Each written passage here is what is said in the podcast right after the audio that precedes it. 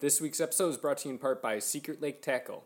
Custom painted hard baits and spinners made right here in Minnesota, Zimmerman, Minnesota, by a wonderful fisherman named Kevin Skalicki. Uh, look him up at secretlaketackle.com or on Facebook or Instagram at Secret Lake Tackle. No, Dan, go to the Google and go to look at Caribbean Sunset FM9.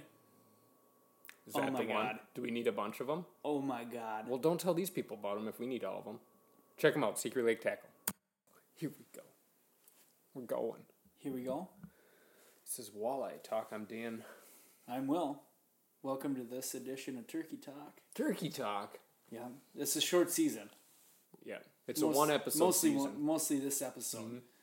It's about Maybe if I get one next week, it'll be next week too. Oh yeah, Yeah. You have that opportunity. I'd be happy to talk about it another week. Yeah, it's a good way to break up the. You know, this is pretty. It's it's not that it's not exciting, but it's a heck of a lot better having turkeys thrown into the mix. I agree. This time period, you right? Mm-hmm. We're in kind of a limbo. Especially because it's lasted so long. Mm-hmm. Like usually it's open water. Like oh god, I hope I get a, I can get a few days in the boat before walleye season's here. Mm-hmm. But now we've had it forever, and you gotta usually you have to like squeeze in a turkey hunt. Now it's Right. been like I'm gonna take my time to. And that's the way nice- I'm approaching it. Like Right. I've been going out in the mornings before work and listening and hooting and calling, and I haven't heard much, so I'm not gonna do anything until I start hearing them. Right. Why would I? Yeah. Lots of freedom that the Minnesota DNR has given us the last couple of years. Um, yeah, we'll get to the fishy stuff real quick, but we're both going to tell a quick turkey story. Dan, let's hear about yours. All right, I've traveled south, not as far south as you, but I traveled down to Cannon Falls to stay with my buddy Lee. He invited me and my That's wife where he and my lives? kid. He lives in Cannon Falls. I've got a family who lives in Cannon Falls. Really? On some river there. He lives on a river there, It's probably the same. the same Cannon one. River. Yeah. He's got tubers all the time. Does he? He plinks them with 22s. Way to go. Crack shot. And then we hunted down by Zumbrota. We, this is a thing we've done for quite a few years. And my um, buddy Matt and my cousin Mike joined, so we had two groups of two hunting. And uh, Lee has a good relationship with this guy named Terry, who's a hunting wizard and doesn't really care about shooting turkeys, but really likes to help other people shoot turkeys. Interesting. Yeah, it's the best setup. I, I No joke. Sadly, he doesn't like to fish because like this dude would be welcome in my boat anytime to make up for the fact that he lines this great hunt up for us. Um, but anyway, so we split up. Uh, I hunted with my buddy Matt, and he's also my Leech Lake tournament partner, which we don't get to do this year. Son of a gun. So we just get to hunt together, and uh, we had pretty crummy, well, not super crummy weather, but like drizzly and cool Saturday, pretty much all day, and it was blowing ten to fifteen miles an hour. So not like an ideal turkey day, um, but we had a bird goblin within eighty yards of us to start. Uh, that one was a bust. We got eyes on it, but he was not interested in what we had going on, and then they were quiet pretty much all day. Um, so we hunted all day, had a good time. Um, and then Sunday, put together a better plan for trying to kill that same bird and snuck in there a little earlier. He'd moved maybe 80 yards. He was probably roosted real close to where we had set up day one.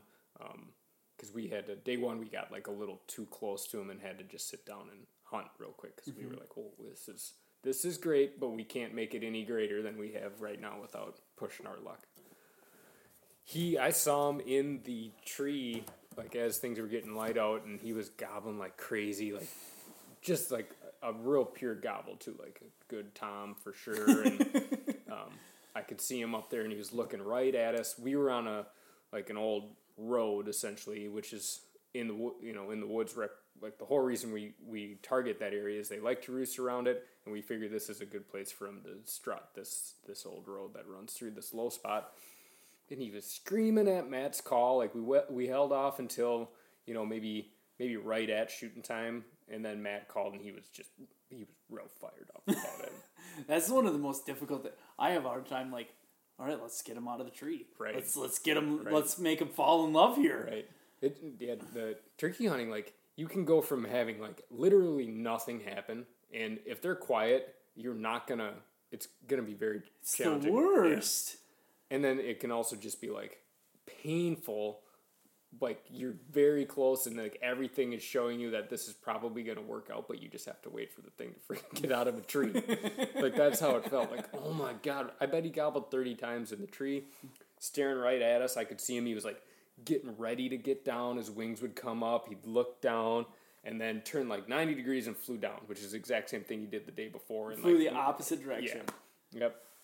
And we've learned this is private land, so we have some luxuries of being mobile without it being dangerous. And we've learned that like moving towards them is has worked in the past because and if you know what I know about turkey hunting is like especially mature toms they want to know they want to make their presence known. They want to be in close proximity to hens but they really want the hens to like finish Make the- a commitment. yeah. Right. And that's like the whole all their posturing all their strutting is like they want the the the female to come to them. They don't want to track them down. And we decided to be pretty aggressive. As soon as he got down he, we could hear him gobbling still when he was on the ground. And so we moved maybe 75 yor- yards and sort of courted towards him and we were able to do it real quiet. The woods were, were wet from the day before and got right on the edge of a rise sat down. It was real tempting like i wanted to be on the top of that rise. I mm-hmm. remember like staring at a tree being like that's that's where i want to be. But in in hindsight i'm glad we didn't go there because i think he most certainly would have Busted busted you. us. And sat there for a second. Matt called. He seemed to stay in the same like stretch of woods. You know, i would have guessed he was within 60 yards of us. Um, and then he called again and he responded. And then he was quiet for a little bit. And then matt called and he was like it, that gobble was like this is gonna be a dead turkey unless we do something stupid. Right. he was for sure committing to to moving a little bit towards us. And uh, sat there. Um, i could hear then i could hear his feet finally and i got I, I, maybe 20 yards away on the other side of that top. Matt called one more time then shut up and i just got a little peek of his head on one side of a tree. Matt saw him there too and then there was a little block. I could see he was moving to the east. That tree blocked his head for just a second. As soon as he popped up dead, dead turkey at 10 yards. Got him. and if you remember two years ago, uh, yeah, nobody would remember this except for me. But me, Matt, and Lee hunted together on the same trunk. And day one, I killed a turkey. And day two, Matt and Lee both killed turkeys. And all three of them died right near this little ridge top that has a deer stand on it. This bird, I kid you not, was probably within 10 feet of where I killed my. Like, we have four dead turkeys from this little tiny knob. And I, I don't know if that's coincidence or what, but it was a great hunt and having having a buddy like over your shoulder you know i got to be the lucky one to pull the trigger just because of where he popped up on the hill but having a buddy with is like man that makes turkey hunting a lot of fun For sure. so that was the tag we filled it's a good hunt It was a beautiful bird. Yeah. That fan was absolutely perfect. yep i've got two lighter ones from down there I, the, the well this one's light for like Yeah, a very light, light. eastern and the, the other one is very It's got super light tips. hmm That's what this one is too. Um, so Beautiful. I don't know if that's a coincidence or not either, but Part yard bird. right. Call the Jennie-O factory. They got one loose. That's why they're so delicious. it's a thirty-two pounder. So the same time that you were down in southeastern Minnesota, I went down to northwestern Missouri, Yeah. and I got to go down there. Uh, I got to hunt Sunday, Monday, and Tuesday, Mhm. and the group that we went with, they so you get two ta- two you can shoot two birds when you're in Missouri, um, and the guys who we hunted with had hunted you know like four days, three four days before we got there, Gotcha. and they had got a twenty nine pounder. Oh my goodness. 29 pounds. Insane. Jeez. So, really good genetics down there, evidently. um, so, I get down there with the thought that I'm going to go out there and just, you know, federal dam the hell out of them. Turns out you can't do that when it's open country. Sure. You can't just go up there and bushwhack them when there's no bush. Right. So, here I am in a, uh, it's like little old me going to the big city. yeah, right? so we set up on this little food plot, and there's birds. I think we've heard three birds that first morning, and none of them cared at all about what we had going on. Sure. Um, they were fairly close, but probably not close enough. So we that didn't work so well. So we made a couple moves um, with no luck, and then we went uh, and looked at some public. And we found this bird. Okay, so this is three, 3,500 acres of public land Mm-hmm. in the in this part of the state. And in the middle of this, there's a 40 acre chunk, right? So we're stopping and we're calling at the edge, you know, on this public, and I hear one. All right. So I'm like, all right, let's uh, just drop me and the old man off. We're gonna go put the sneak on these things, you know, and try and try and make a move. So we get up there. It, there's this little 40 acre chunk. Well, the sucker was in that 40 acre chunk. Forty acre private, yes surrounded by public. surrounded by public. and that bird, it was at like this must have been 11 a.m. This bird gobbled every 30 seconds, hmm. and it gobbled and gobbled. So we were ended up being there for. We Sure. tried calling it off. Tried calling it off, suck.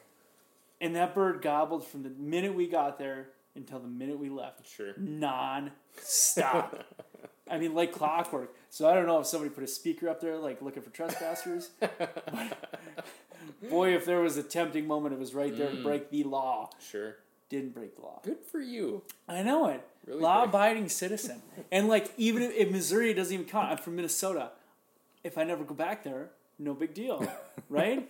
well, I respect it more than that, I guess. Good for you. So anyway, that was our excitement on day one. Day two, we didn't really. See, oh, so day two, we see the swan in this approach. So we're like, okay, it's super narrow. It was on that public, super narrow chunk of woods that followed, um, kind of this.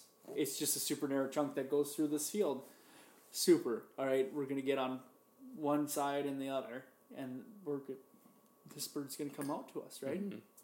So we pull out, we go way around, and we pull in there and start walking in, and there's like so every chunk of woods in Missouri, this is statistically proven, has a very dangerous gorge going through the middle of the woods. okay, uh, very. Uh, I don't know. I think they call them draws. Super dangerous. And if you don't know anything, and if you're used to flatland, it's a trap.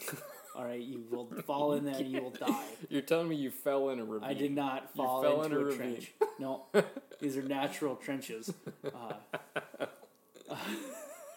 no, I did not. It's But uh, like you just don't expect it. Like you look from a distance and it's oh yeah, we'll get across there, no problem. Yep. And then you get there and there's forty feet straight down, Mm. and you're like, wow, I ain't gonna die today. uh, so anyway, we we get there and all of a sudden, so I, I'm over in one area and I hear the stick pop. I'm like, oh, here's a turkey. Well, here they're mushroom pickers, so we got out of there. And Dad had uh, two deer come by, and he's like, oh yeah, here comes a turkey. Got a good old fashioned turkey drive going on here, and here was mushroom pickers, so we got out of there. Um, and then the third day, we set up on this field edge, and there was birds all around us, and I had a hard time getting birds to respond to us consistency consistently. Well, eventually we got these birds to come out, and we saw four jakes, and super aggressive calling got them to meander over to us, and I was able to shoot a jake. So Nice. That was cool. Seventeen pound jake. wow. The other guy we were with, Wade, he shot a 19 pound jake. Super crazy. Like, talk about Jennie-O birds. crazy. Hmm. Missouri. You've never shot a turkey in Missouri before. And I'd never shot a jake before. Hmm. Two firsts. It was a great time. That's gonna be delicious. I also got to fish while I was down there. Oh, I forgot about that. Crushed largemouth, 14 inch largemouth. Nice. Crushed crappies, 15 inch crappies. Wow. They all ate 4 inch, guess it, Keitech. Keitech Easy Shot. Nice. crush them. I was like, well, I'm gonna pop this for a while. Boom, largemouth. I'm just gonna swim it. Boom, crappies. Awesome. Nice. That's a pretty. And you had the, what seventy degree weather down there, Yeah, it was Nigeria. Hmm. It was like 85, right? blowing, s- way Oh. too hot. Windy. Yeah, way too hot. But killed a boy like me. but somehow I survived. That's that. That's it. We That's won't. it. We won't make it any more painful. Well, I think I'll make it a little bit more painful just to try to like recover a little bit. I do think there's some similarities between turkeys and walleyes in that they're like pretty simple creatures that are for sure super fun to, to chase, and you can give them like way too much credit. Um, but just like the nature of the, the the beast, even if it is like a simple stu- stupid beast for the most part, can make them really challenging to to capture. Mm-hmm. And there are some similarities. I'm a much better turkey hunter than I am a deer hunter, and I'm a much better walleye fisherman than I am a muskie fisherman. I feel like that's the there's some parallels there. Yeah, you can get them in the net, and then they just swim right yeah, out. yeah. Also, like the dumber of both species. I was super proud of the one you got up here last year. yeah, that one I felt good about that one. You should have. It was a beautiful. Because I was like, most of the turkeys I'd killed the last few years had come with not just with Lee, with Lee Mm-hmm. Clancy, and it was very much feeling like maybe I was getting like guided by Lee. so killing one up here felt good, and then uh, and then Matt and I killed one together this year. So Amazing. yeah, All right, we're gonna take a break. Having fun in the sun on the lake all day long. Porta-doc.com. Porta-doc.com. Find your local Porta-Doc dealer today. Porta-doc.com. I just read something what'd you read? that in the land of ten thousand lakes, which is really eleven thousand lakes, eight percent are infested waters, and I think it's hundred and fifty have zebra mussels. Hmm. Isn't that interesting? Yeah, it is interesting. That's all. I, that's all I had. Got a couple around here. But for the most part, ours are rather Yeah. uninfested. Do you think the I would if I had to make a guess, I would guess the Brainerd Lakes area has the most per like well, I don't know. No, the, metro, for sure. Metro for sure is where most of them are. Right, There's a lot of lakes in that Brainerd Lakes area. right, You head north of there, like to Nisswa, mm-hmm. Pequot. It's just littered with little lakes. right. Then I wondered about the Alexandria area. I bet they've got it creeping that way too. I'd imagine. Do you know Otter Tail County has the most lakes per in in a county in the United States of America? You're kidding. Mm-hmm. I would have thought it would have been like. Thousand. Well, Itasca has a thousand lakes as well, but Otter Tail might have more. Just yeah. It's not like a thousand on the nose. Interesting. So we're back to fishing. This is supposed to be a fishing podcast. I like to fish. Yeah, me too. Uh, we'll do a quick update. We should go fishing together. We could do that. Neither one of us have wives around right now. Oh my god. Here we are. What are you doing later? Are you doing something later? maybe going fishing. I was gonna try to catch crappie. Oh, actually, no. I gotta do the dish, dishes. No, I'd love to go fishing. You want to go fishing? I mean, like, kinda. Yeah. Okay. We'll talk about it. Is this happening? Is this happening? We're gonna do an update on the area. We'll talk about some opener game day calls. In game decisions. And then we're gonna, we got a listener question. We're gonna address that kind of at the same time. And then we've got Walleye Groundhog Day, which I think that's a super fun segment. Let us know if you like it. Right. And Yeah, we're we'll stop. going. We'll happily stop if you don't want to hear it. Is it happily or happily? There's an I in there. Happily. You say happily? I don't know. No, it's happily. Happily. Now I sound goofy saying it though. Yeah, I know. All right, what's happening in the area? Give us an update on the uh, the Longville area on what's what's going on. It finally stopped snowing. it had snowed. I just keep a track. It snowed Right. in. No, it had snowed in like there were snowflakes. Nine out of eleven days. Jeez. No no accumulation for like the last bit. Right. But There was snow. I could believe that. I guess. Nine out Just of a 11 couple days. couple floating around. Crazy, but that seems to be done now. Mm-hmm. Uh, things are warming up. We got a beautiful day tomorrow. Water temps are anywhere from like forty-three to forty-eight, Yep. And they're going to drastically separate uh, tomorrow. Yeah, I'd say like some of the small ones today. I bet I'll see fifty in those shallow north bays, and then tomorrow a bunch of them will will warm up. Um, I imagine it'll be busy around Longville tomorrow with the nice weather. Freaking nuts. And it also doesn't look like it's going to be a screamer wind day, which usually it is when you get like a 70 plus degree day in in that'll be May. oh my god, it's May tomorrow. So yeah, I think it'll be kind of busy, but great great day to be out on the water. Docks, there are docks I know in at the Woman Lake Public Access, Girl Lake Public Access. I assume they sort of hit the region all at once, so I bet a lot of them will be in um, if you're looking to, to go fishing. That's about it for the area. Um, do you want to do how do we want to do the opener? Well, let's introduce the idea. Instead of talking about a topic, we're going to give each other some opener day like Situation. situations. Hardships. Right. How do we navigate? Not this? like you just pulled up to spot number one and pounded the piss out of them. Like That's something what, happened. That's what you're gonna do. maybe. You're gonna go snake pits. You're gonna be all over. Um. So yeah, what? I'll give you one. No, you give me one. All right, you pull up to spot number one. There is some guy in a pontoon anchored on the snake garden. Mm. What are you gonna do? I've actually lived through this exact scenario. so Really? I, and it didn't work out well for me. but I'll tell you what I tried. so, um, usually I got an opportunity on fr- I've got an opportunity on Friday to do some driving on Cass Lake. So we have a pretty good idea just from looking where we're going to start Saturday morning and like most of the time know that we're going to pull up and there should be fish there because we saw them there Friday evening. So I assume this scenario is that I pull in and these fish are being like really well well harassed by a pontoon. Getting just crushed by this pontoon. yeah, with a bunch of slip bobbers. Oh, yeah. yeah. Um, so I would try Except to, for Grandpa.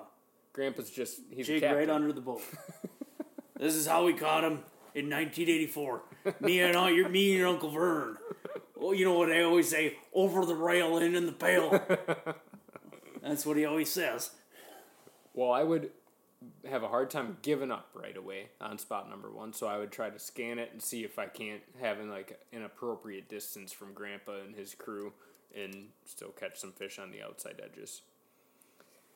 I don't know if that's a great answer. That's for sure what I would do, mm-hmm. like trying to balance the uh, Stay out of the reach of the mm-hmm. slip corks. right, and still try to pick at the the school. Mm-hmm. This happened last year, dude, and that pontoon was securely right on about a hundred of them, and everybody in that poon, pontoon pontoon looked super bored, which bugged me a lot because I like could see them on my imaging. There was a bunch of walleyes around, and they were slip bobber fishing, which is how I'd been picking on them. And everybody looked like they were having the worst time of their lives. I assume it was just like a little too early. So 15 minutes after I left, probably they started whacking them. But they didn't look like they were having a good time, and they were in a really good spot, which is a weird combination of things that have happened. They didn't know they just anchored on a gold mine. Right. Which is a good way to do it on opener. Mm-hmm. Um, so you, you- I assume you're gonna. I need to set the scenario for you. Are you gonna be North Leech Lake? It is pronounced scenario. Oh, excuse me. You should have been an English teacher. W- All right. In this scenario, are you on the north side of the leech of the Leech Lake? Sure. All right. Um, it's gonna be dead calm out there. Okay. And all of the popular spots. It's gonna Sunny be, or cloudy? It's gonna be sunny and dead calm, and it's gonna be. I'll give you this. It was the the low overnight was forty four degrees. It didn't get very chilly. Um, dead calm, but lots of boat traffic. Like everybody seemed to be up and at 'em real early. So all of the real popular spots have some fish on or have some boats on them. What are you gonna What are you gonna do? I'm gonna. So, if you don't know the layout of Portage Bay, um, the uh, that'd be the east side of it is all sugar sand and some chara grass, and the west side is softer bottom with a lot of a lot more cabbage growth. So I'm gonna go across the lake and I'm gonna go fish.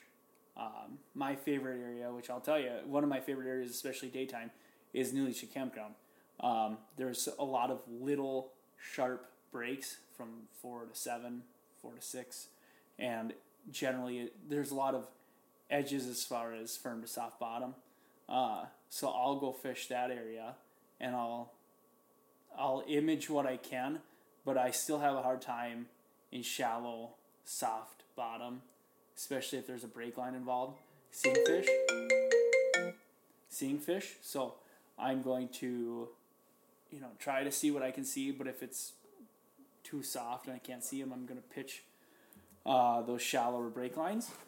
And I think there'll be fish up there, especially this year. There should be a lot of fish there with the fresh cabbage. Um, if that doesn't work, there's us. There's a couple areas with softer slopes that still have the the good weeds on them, and we'll probably end up pulling that uh, with the jig, jigging the minnow, pitching it, pulling it, um, and I'll probably end up going The water temperature will probably be in the fifties. I'll probably pull it at 0.6, uh, long line, uh, hoping just to pick them off. And then it'll probably end up being crowded by the time I find a school. so I'll end up maybe heading down. Hmm, what do you do after that though? Do you just, in general, if you fish that bay, do you like start in the bay and work your way out towards the main lake? Generally, I'll see if there's any schools in tight, because you know it kind of curls in, and I'll see if there's any. Um, see if there's. Are you talking about in front of Chick Campground or in the bay in general? Well, just in general, I assume you like if you're lunch on a Fed Dam, you start in the northeast, and like as the day progresses, you like work your way to the southwest towards the main lake. If as lo- if it's calm, that's what happens. Yep, that is, that's for sure what happens. If there's any sort of wind, like if that wind were to pick up, I'd head right back up to those areas. I would start right away in the morning Sure. um, because I don't think they necessarily leave. I think they get kind of conditioned and they wait for a more prime time. Right. Um, but I, I would think I would be able to catch them in those fresh in that fresh growth cabbage. I would bet a lot of money on that. Sure. Um, I think we that would be even though we've had cooler water temps, like we've had I this is maybe a working theory, but because we've had the ice off for so long, even with colder weather, so our water temps might match up pretty well with last year, you would have to assume actually even in the winter we ha- had too, you would have to assume that our weed growth is going to be faster further along than it was in 2020. it will be more productive this year at this stage than it was last year. right. Right. Yeah. And they use that they use those weeds a lot, especially in an area where it's there's not a lot of uh, well rocks. Sure. They'll use those weeds a lot, and that's where most of the bait will be. And water will warm up more because of the softer bottom. And Yeah, the bait thing got re reaffirmed to me this just the last couple weeks when I've been perch fishing because I didn't even really worry about marking fish. I just marked bait, and like especially this time of year, I think when this is when there's the least food out there. Um, you have to like give credit to the predators, right? That they're gonna find this very limited resource and be around it. And I haven't had it not work. Like if there's been bait around at all, there's been fish around, and I think that'll be true on opener For too. sure. And the shallow thing, if, especially if you're not, uh, we talk a lot about side imaging and seeing schools of what, especially on leech, can be really big schools of fish. Um, if it maybe doesn't need to be that complicated. If you don't have brand new electronics or or don't feel great about your side imaging, relying on that very simple relationship can be still be really productive, right? Find food, find find walleyes right, and that's a simpler approach, but can be, especially in the spring, can be just as effective. yeah. And I think when they're this hungry, as hungry as they are, I don't know if you you can still be successful without absolutely being certain that they're That they're there. Mm-hmm. Yeah, yeah. And man, I spent a lot of years not being absolutely certain they were there and still Like- catching them. last year was the first year Right, that you knew like oh my there's so many right. i found out that like i'll lose my stuff like i'll freak out if i see it, too many fish Mm-hmm. i'll just go nuts uh, I remember like, especially on one of our little lakes, quite a few times you like, it wasn't even you wouldn't even tell me like how your trip turned out. You would just tell me like, Dan, I found a million of them. found a million There were a million. there was so many fish there what and what happened to him in september i don't know but there was a million there was so many fish what Yeah. And that overall, that's great news. I tried to turn the sound down for you folks. Sorry about that. There were so many. I remember seeing that. I was like, damn. Yeah. and they're not all walleyes. Yeah, for sure they are. a lot of them are walleyes, Well, except for But that there's some- muskie. And there's some smallmouth in there too. Uh, no.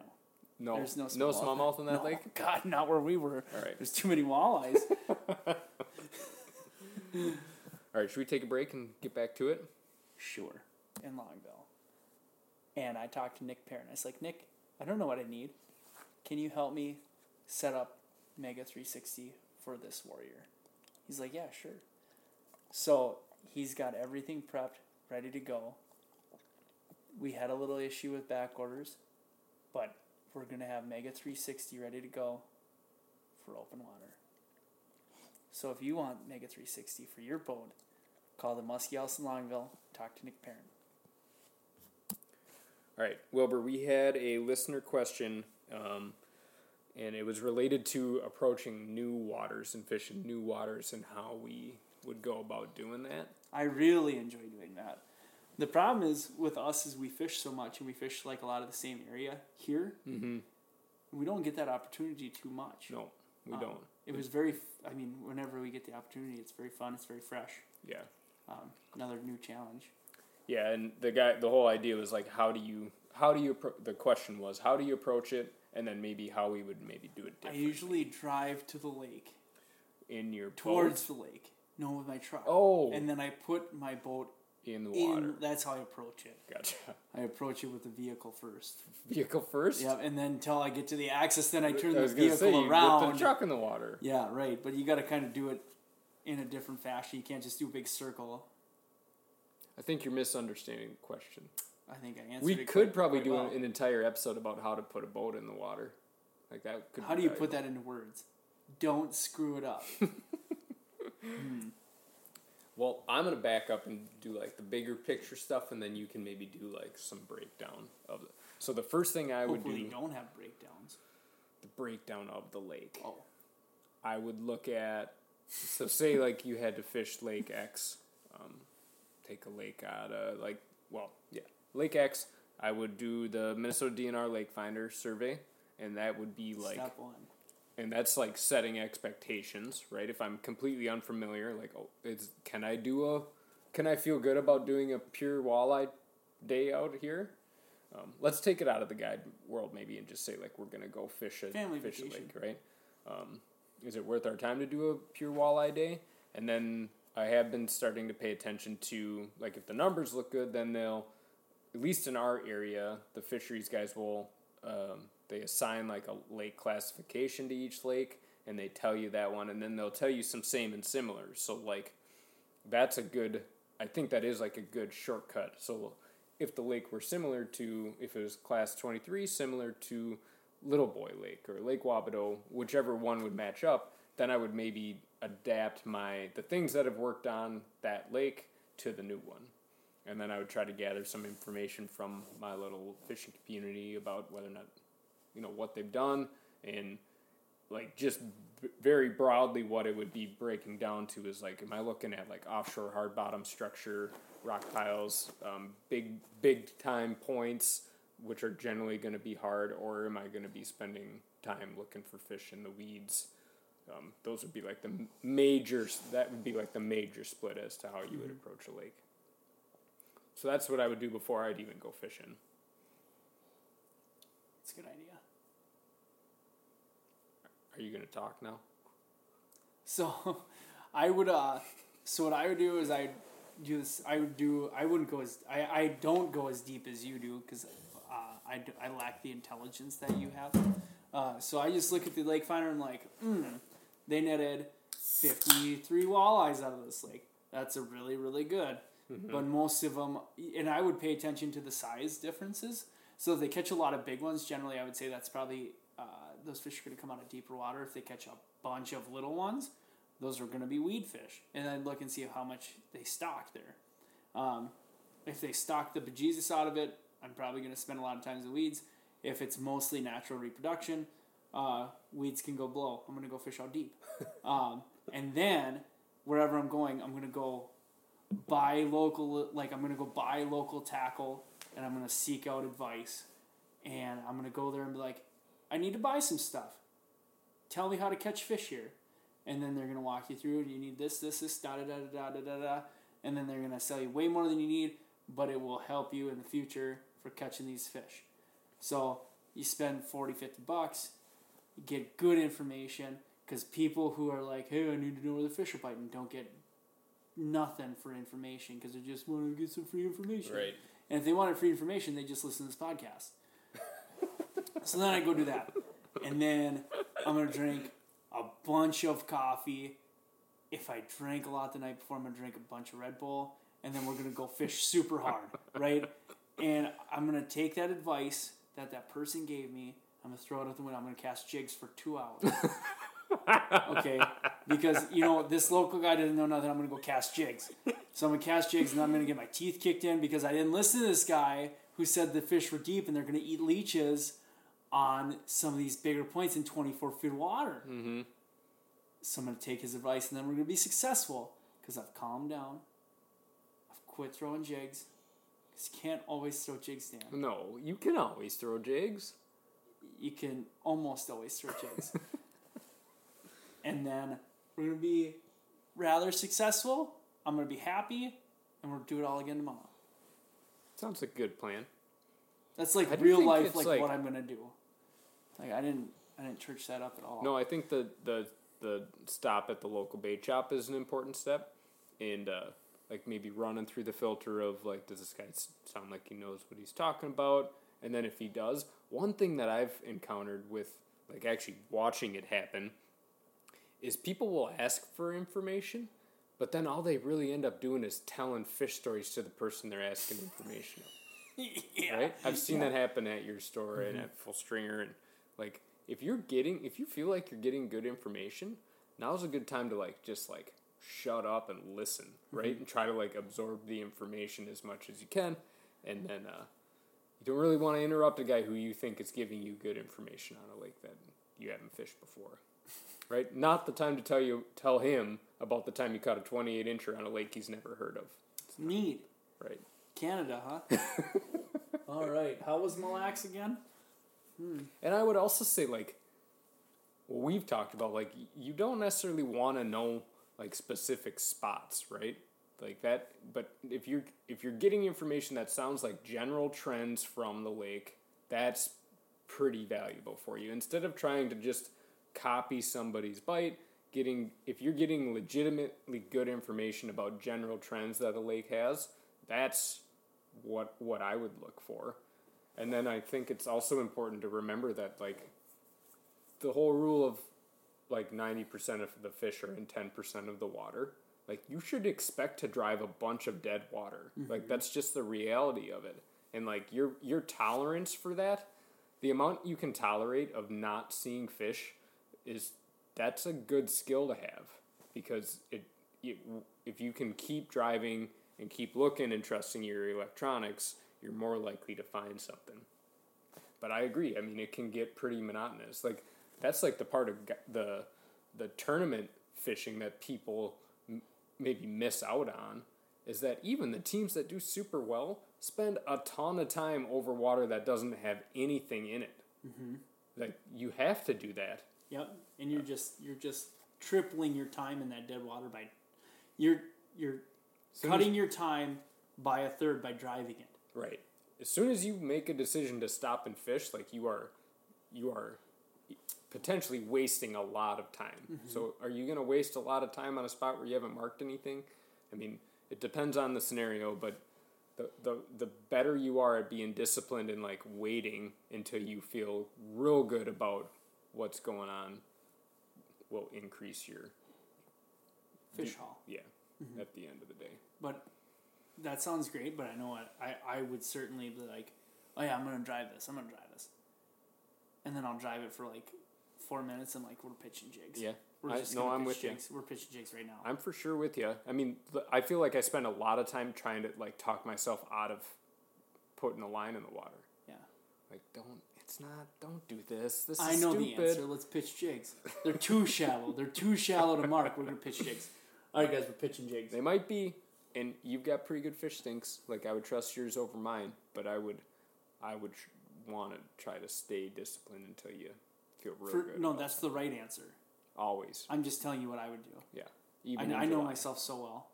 You are pretty well. You're pretty self aware. Maybe too self We're aware. pitching jigs. mm, let's go pitch them. This wasn't on the agenda, but we have to bring it up because it kind of relates to the Big Stone MWC. Oh my God. tournament. What a disaster! Talking about painful. Wow. Oh my goodness. It, So- that's super poor timing, is all that is. yeah, it's a little bad luck for like a bunch of fishermen, and this I think there were 67 teams. right. Sixty-seven teams. Oh man, I'm gonna. I don't want to get the stats wrong, but close to half of the field didn't catch a walleye day one or Or- day two. Zero walleyes Horrible. in two days. Horrible. The lead, the team that won had an okay bag. I think 20 they had twenty pounds. Yeah. Um, they caught seven walleyes during the tournament. Yep. Uh, and then the second place team had about 15 pounds. Right. Uh, not worth second place. Right. there were, and like, I think this is the reason because somebody, well, I was talking with Matt and Lee, like, man, maybe they're not going to go back there. But that lake does, there were like multiple eight pounders that came, m- multiple post spawn eight pounders that came out of it, mm-hmm. that tournament. So, like, the lake does have lots of real nice big fish. Yep. Um, a, a guy I who has helped me like learn, especially he's helped me a lot with my electronics. Tom Davis is a tournament angler, and He did pretty well. he caught a three pound fourteen ouncer on day one, blank day two, and got seventeenth place. Yeah. That was pretty good. But we, you and I were talking about because that was when we were trying to plan to, to fish, and then like, well, a turkey hunt. Both of our turkey hunts overlapped with it, and uh, even if we had like placed okay, it would have been a pretty miserable week of fishing. It was cold, windy. And we'd have been there for five days Right. doing the same thing over and over Yep. again. And I think that there's probably a lot of guys who didn't catch very many fish pre-fishing at all. So take some really, really dedicated walleye anglers and just line up five days in a row and not catching shit.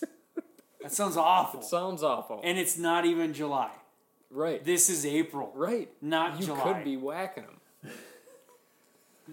oh, foofta. Yeah, that sounds awful. Dodged a bullet there. Yeah. Um, good on you though. If you're down there, I feel like there's a lot of. Sometimes the fish just don't bite, and that Some- was that was a great example. They must have hit it just perfect with the post spawn, where I wondered about that. they've got to just recover. Right. They they talked in the. I read the recap. Uh, they talked about cold front stuff too, but I wonder if it. Th- I mean, that is dramatic to have sixty-seven pretty well trained boats out there chasing walleyes and Any one of them can catch fish. Yep. And I think the the total number was like fifty four walleyes. Awful. Crazy. Yeah. Awful. Yep. All right, we'll pick you up after this, but let's take a quick break. This week's episode of Walleye Talk with Will and Dan is brought to you in part by Woman Lake Lodge on the beautiful Woman Lake. Uh, the Woman Lake Lodge is one of the best destinations in our area, and it is showing up big time right now because their schedule's awfully full. If you're planning a midsummer, late summer, fall vacation, now is the time to call and get it on the books with Jeff and Lori. Great fishing destination, great people, great location. Call Woman Lake Lodge as soon as you can. Dan, it's your Groundhog Day. Mm-hmm. You've died. all right, okay.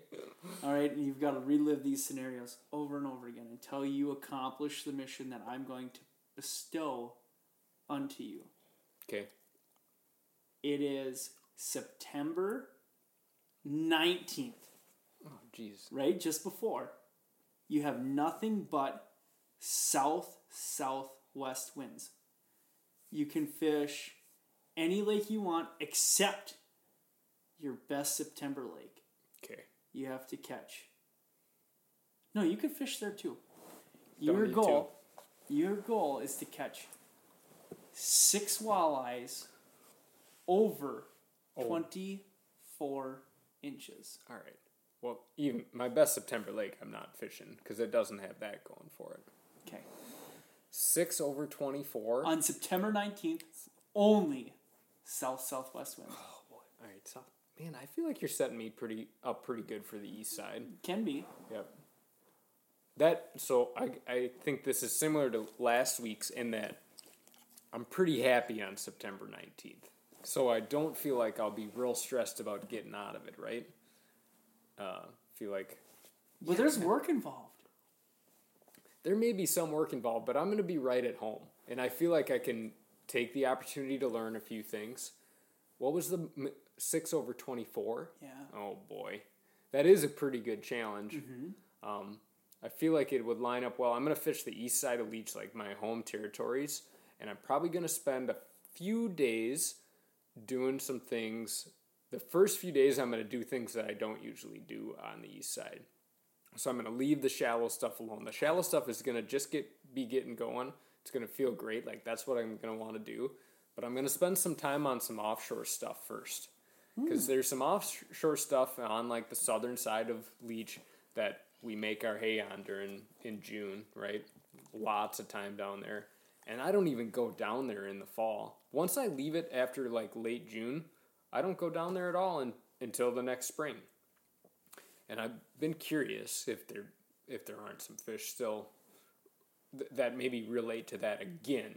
And I just don't know because I'm not going to gamble with other people's time when there's so many other close to sure things that could be happening um, on the east side in some shallower water. So I'm going to spend a few days probably rigging big minnows and jig wrap and some offshore stuff, and uh, it could get on you in a hurry. I I feel like it might I might not catch anything, but you could catch quite a few, and I bet I can almost guarantee there'd be some real nice pike and maybe a muskie or two mixed in if you were doing that offshore stuff with big minnows. And then as I settle in, you know, maybe I'd spend four or five days doing that, and I'd I'd take it easy, dude. I'd fish uh, maybe six hour days, and then I'd go home and just spend wonderful fall days with my family. I'd maybe take my little boy grouse hunting because September opening 19th weekend. Yep, I think I'd be grouse hunting a little bit. He doesn't even need a hat. Doesn't need a hat. Well, with all that orange hair It he does have pretty large hair. yep. Uh, also, finally, sunset is like early enough that you can enjoy a campfire again. So I'm gonna have a couple campfires with the family. My wife is gonna feel like she's married to the nicest dude in the world. I'm home early, spending time with the family, agreeing to cook all the time. One thing I've been missing as a 35 year old man, I don't smoke delicious meats yet. And that's for sure missing from like Yeah, it's coming. from my stereotype. I should be smoking delicious meats, and I don't do that. So I might be buying a smoker and sparking that thing up every once in a while. I'm gonna say I'm gonna spend a week of without worrying about it, and then when it gets down to time to to move on to see what what this scenario scenario throws me next, uh, I'm gonna just I'm gonna fish some shallow rocks and a couple shallow sand spots, old reliable, and it it might take me a few to get six over twenty four, but I'll I'll get there in a couple days. think two days of actual hard. Let's get it done. Yep, could happen the first day. It it it would be one that could maybe drag on you. I think mm-hmm. you're gonna catch a bunch of walleyes, Right. but getting those, I don't have like a great big fish pattern without having to shoot holes in Carl Swanson's boat in order to get at my big fish spot. Which would maybe be okay if I just get to restart the next day. Like maybe that's how I end the evening, right? Drive Shut up, Carl. shoot a hole in his hull, and then just continue on with my day.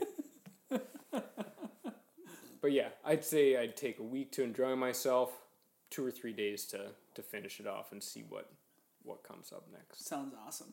Sounds pretty nice. I think that was a good way to. That was Wrap a really good way to wrap it up.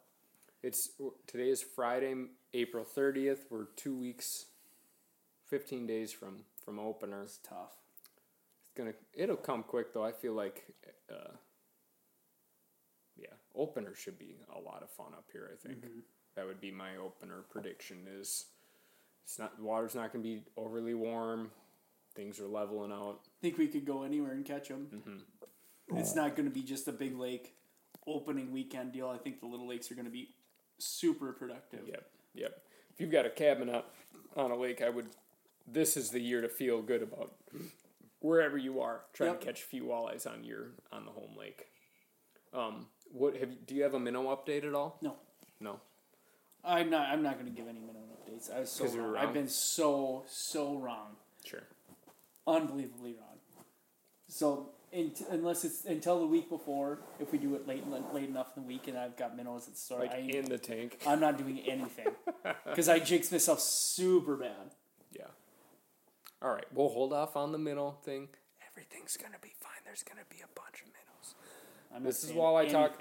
I'm Dan. I am Will. We'll see you next time.